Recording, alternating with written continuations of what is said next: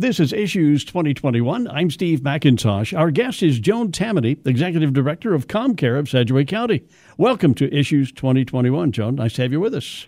Oh, appreciate the opportunity. Thanks for inviting me. We want to focus on the pandemic's impact on people's mental health today, but let's begin with a, with a basic question. What is ComCare of Sedgwick County? Um, ComCare is the um, community mental health center here in Sedgwick County. So we're a safety net clinic that um, treats anybody from zero to death um, who has insurance, who doesn't have insurance, who may be underinsured and um, uninsured. Um, we provide comprehensive wraparound support services to our community. Uh, is Com- how's ComCare funded? Is it uh, completely uh, Sedgwick County?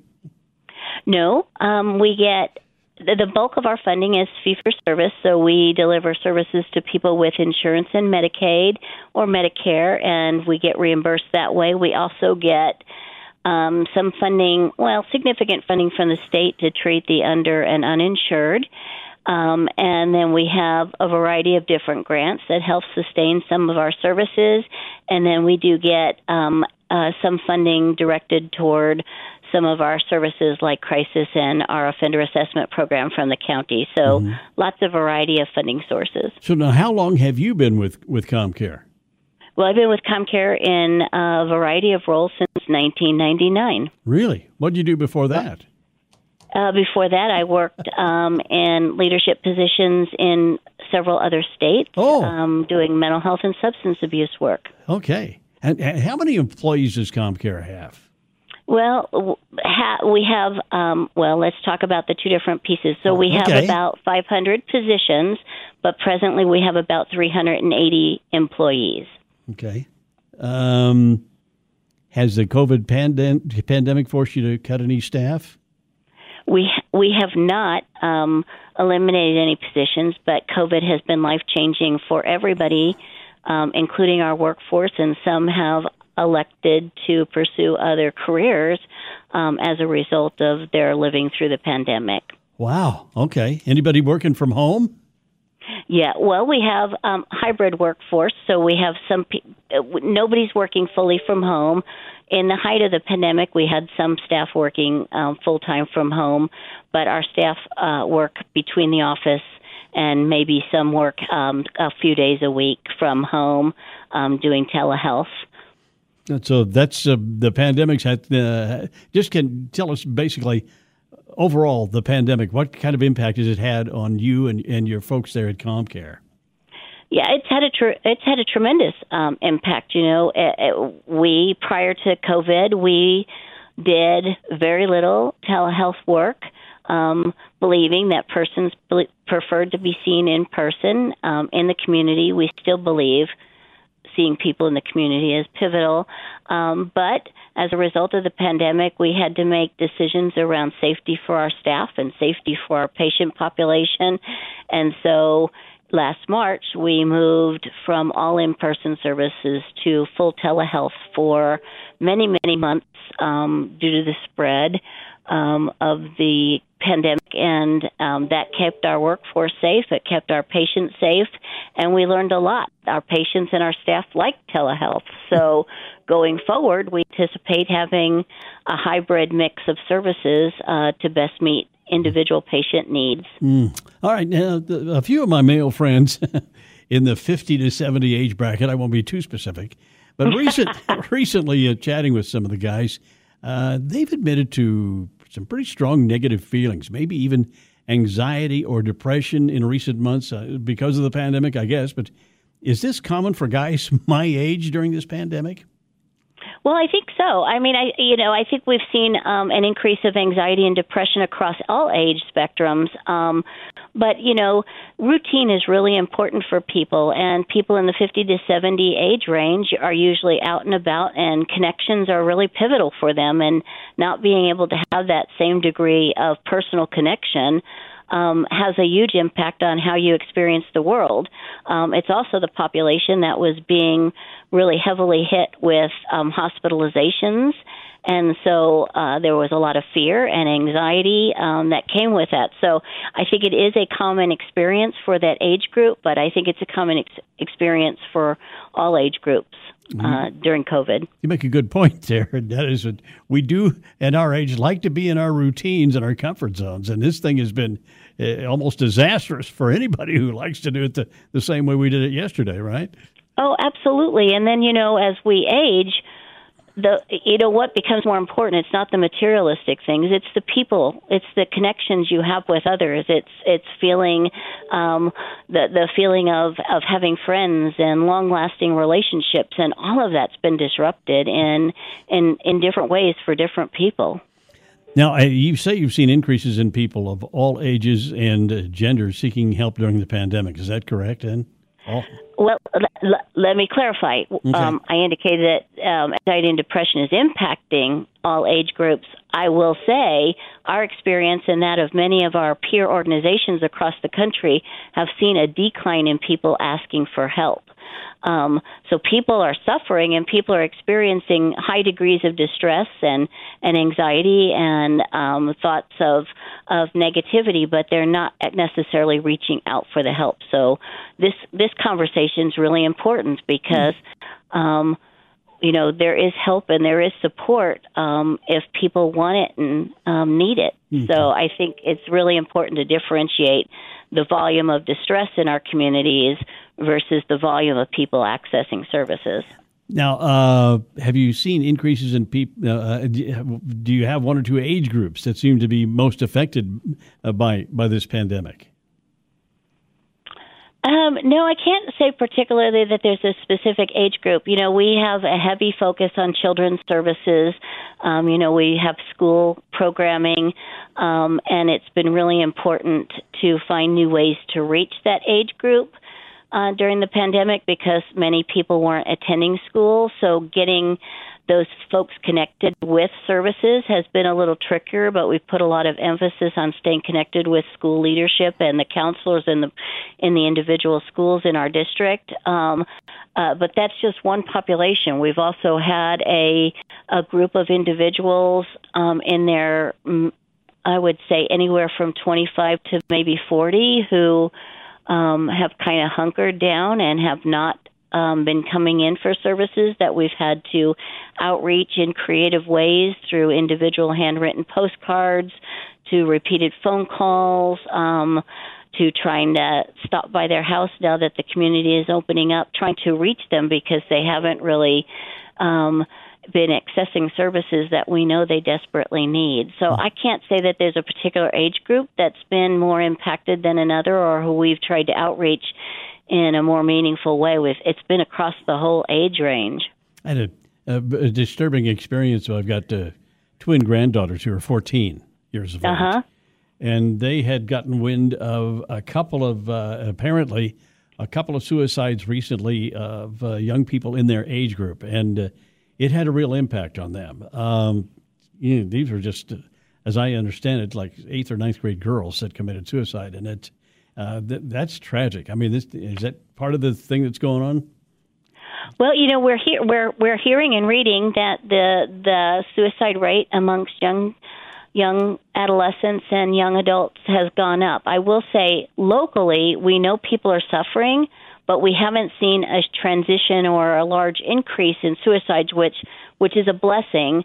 But that doesn't mean that people aren't suffering, you know. And and that's the tragic piece is there is help available, um, but it you know among the particular age group that you're asking about is the 14, 15, 16 year olds.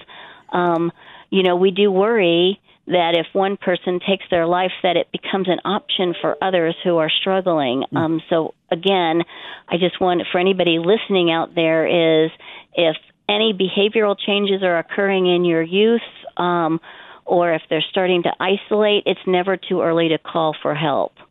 Just go, should we go ahead and uh, pitch the crisis hotline right now? Uh, 24 hour. I, Go ahead. Yeah, I think that's really important. You know, we have a community crisis center that's available to anybody in our community 24 7. 365 days a year. Uh, we got caring folks that answer the phone lines um, who are there to provide some guidance or assistance or support, whatever the need may be.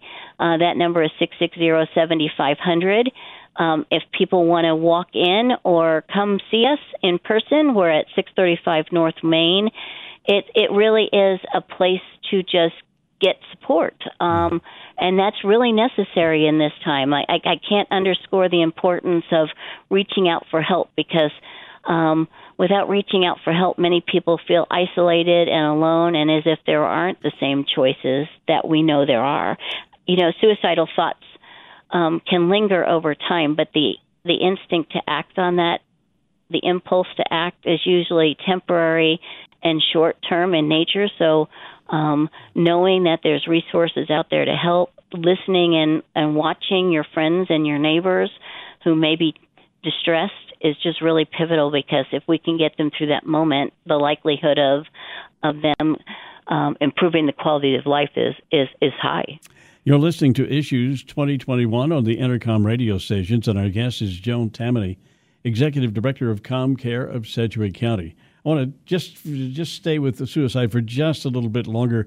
Uh, w- when should we take our own thoughts of suicide as being serious enough to call somebody? Is there a, a special button that you that you hear or see?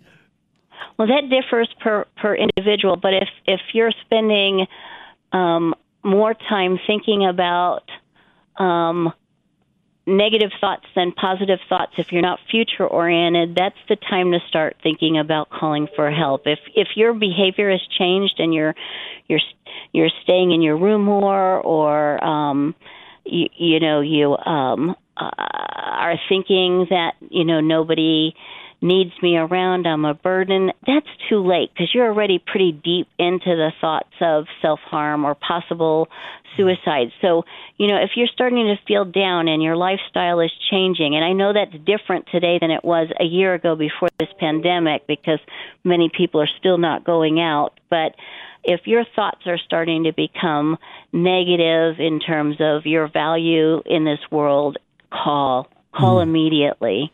And what about uh, you, you, I think you touched on this briefly, but what should we watch for in others who are close to us that may be the warning signs, if you will?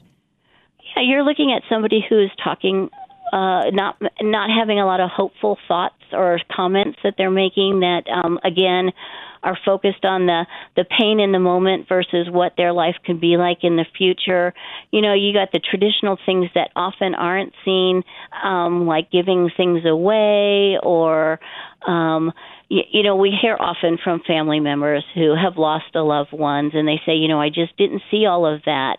Um, so you're really just looking for changes in behavior, and it could be somebody who's starting to drink more or using drugs when they didn't use them in the past. You're talking about somebody who may have um, lost their job and feel like they'll never get another one. It could be somebody who's quit their job because they're no longer finding joy in it. It's any change of behavior, and it could be very subtle. So you need to think about what it was maybe a month ago versus what it is now, um, because it's not always very obvious. You know, there's a lot of shame attached to um, somebody who's struggling with a mental health issue. There shouldn't be. This is no different than having diabetes or heart disease.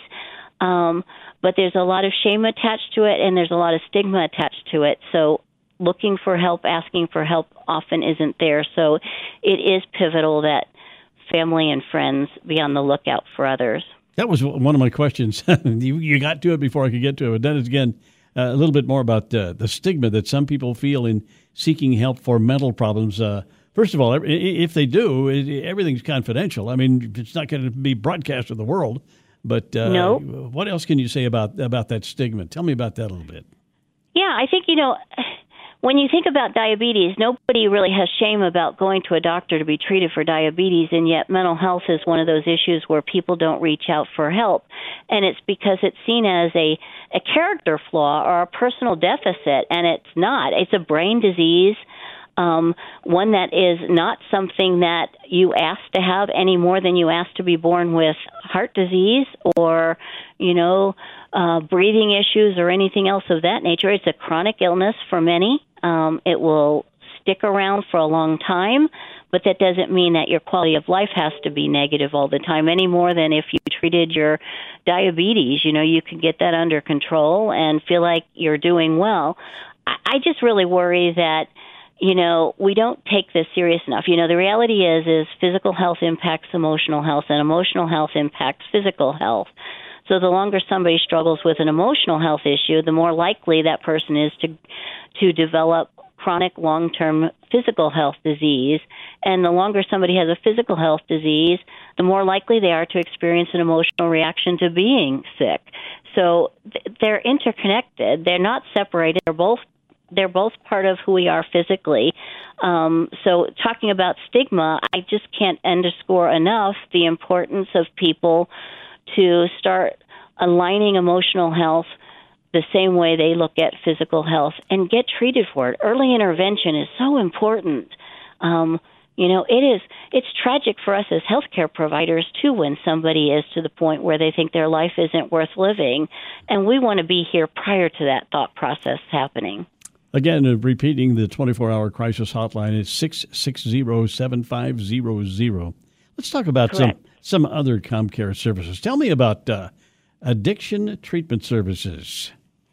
Yeah, we are one of many substance abuse service agencies here in this in the Wichita and Sedgwick County area. We provide um, intake and referral, and we also deliver group and individual therapy for people who are struggling with a um, substance use disorder. And just like mental health, there is a brain component to substance use and addiction. So I think uh, the same pieces that we talked about before with stigma around mental health need to apply to those who are struggling with um, an addiction. And not only addiction to substances like alcohol and other drugs, but gambling addiction um, is a really important aspect of the work we do as well.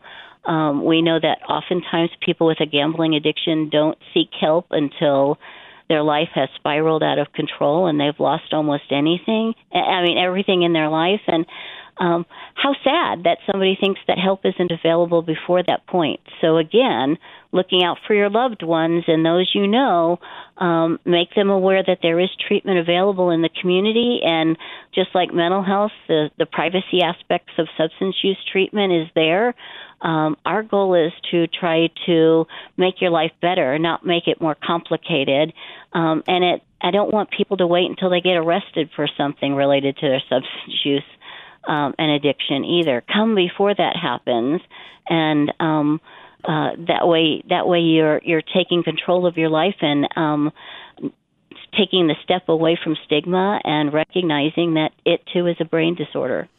Talk about your outpatient services. What is that? Well, outpatient services is anything from coming in and talking about what's going on in your life and being screened for risk and service recommendations to individual therapy with a qualified mental health clinician who has a master's degree to if if people meet eligibility, we have case managers who help you navigate um, symptom management in the community, help teach coping skills, um, uh, practice uh, navigating the community. You know, a lot of people with uh, a severe emotional disturbance um, have trouble getting on public transportation will help with that. Um, so it's a, it's a variety of different services. It could be medication management services with one of our advanced registered practitioners or a psychiatrist uh, to supplement talk therapy. Um, so it's a whole range of different services. Group work is really important. Um, when you, uh, I know it's hard for people to talk about their issues in a group setting, but there's nothing more rewarding than being in a group of people who share your experience and you learn from one another. Do you? Uh, you may have touched on this before. If you have, uh, that's fine. But uh, do you do you do any uh, family counseling? Take a take a whole family in. You know, we do. We have. Um, thank you for bringing that up. Uh, we have a large children's program, and um, oftentimes it's the emotional needs of a child that bring a family to services, but you're not treating the child in isolation. You know, the child is a product of a larger family unit, so um, we do have the availability of family therapy and and couples counseling and all those things as well. Although we don't we don't do a ton of couples therapy, but we do a lot of family work. Mm-hmm. Law enforcement people are telling me that uh, that uh, the people they're seeing uh, are they're seeing an increase in the number of people with drug and mental challenges on the street being confronted, as you know, and people who probably shouldn't be on the street or in jail. Uh, do we need more facilities in Sedgwick County to deal with that kind of situation? You ask a really complex question. Oh, um, sorry. you, no, no, no, and I know not in terms of could we benefit from more service of course, we can um, benefit from more service, but the needs of people, you know, you talk about homelessness, you talk about mental health, you talk about substance use, and and when you have all of those um, coming together at once, it's a complex patient at that point, and their needs are pretty significant. So there is need uh, you know, the the reality is is there's not very many safety net providers in the community. So there's lots of private practitioners that will work with people who have insurance or an ability to pay out of pocket for, um, for example, talk therapy, therapy with a master's degree clinician. We have a lot of service providers who also treat people who um, uh, live in poverty or have no insurance, but it tends to be siloed. So there's not a lot of comprehensive service agencies in our community. That's where community mental health centers come in. Um, we're statutorily obligated. Um, and it's it's a privilege to treat this population as a whole person. So, um, you know, there's not a lot of funding for that mission-driven work. So, there's need for additional services. Where we're lacking is um, critical to our community is um, medical detox without having to go into a hospital. Um, inpatient substance abuse services or residential substance abuse services. I mean, your wait time to get into one of those facilities could be six to 12 weeks or longer. And, you know, if somebody comes in asking for help today, the likelihood of them staying clean and sober until they can get to a residential treatment center in in 12 weeks is just nearly impossible. Um, so we definitely have um, not only regional need, but we have statewide need when it comes to that higher level of care where somebody can literally step away from their life for a period of time and focus on recovery. Joan, I, I can see some of the challenges, or many of the challenges of job of your job and what you do every day. But uh, What's the good part? What's uh, what uh, really gets you going about about uh, coming to work every day? Oh, there is no greater privilege than people taking us into their lives and trusting enough us enough to work with them on their road to recovery, be it from their mental health issues or their substance abuse issues. I mean that that takes a lot of courage for somebody to step through our doors. And for me, the fact that people step through our doors every day, although we can um, we know our community. There's more people that can step through our doors to address their needs. Um, but I mean, what a privilege! I, I, that's the rewarding piece, and to see people go from desperation to getting a job again and socializing with friends. I mean, those those things are just intangibly rewarding. Mm. Well, we appreciate your time uh, this morning, and just to to say that there's a pandemic on and maybe you've been having some dark thoughts and whatnot. But again, uh, don't uh, be afraid to reach out and get some help. ComCare is a place where you can some get some help uh, pretty quickly there. 660 7500 is their uh, hotline. Hey, listen, thanks for spending some time with us. We appreciate it, Joan. And we'll Thank you, Steve. Hope to talk to you again uh, real soon. Our guest this week is Joan Tammany, Executive Director of ComCare of Sedgwick County. That's all for this edition of Issues 2021. We'll be back next week. Thank you for listening. I'm Steve McIntosh.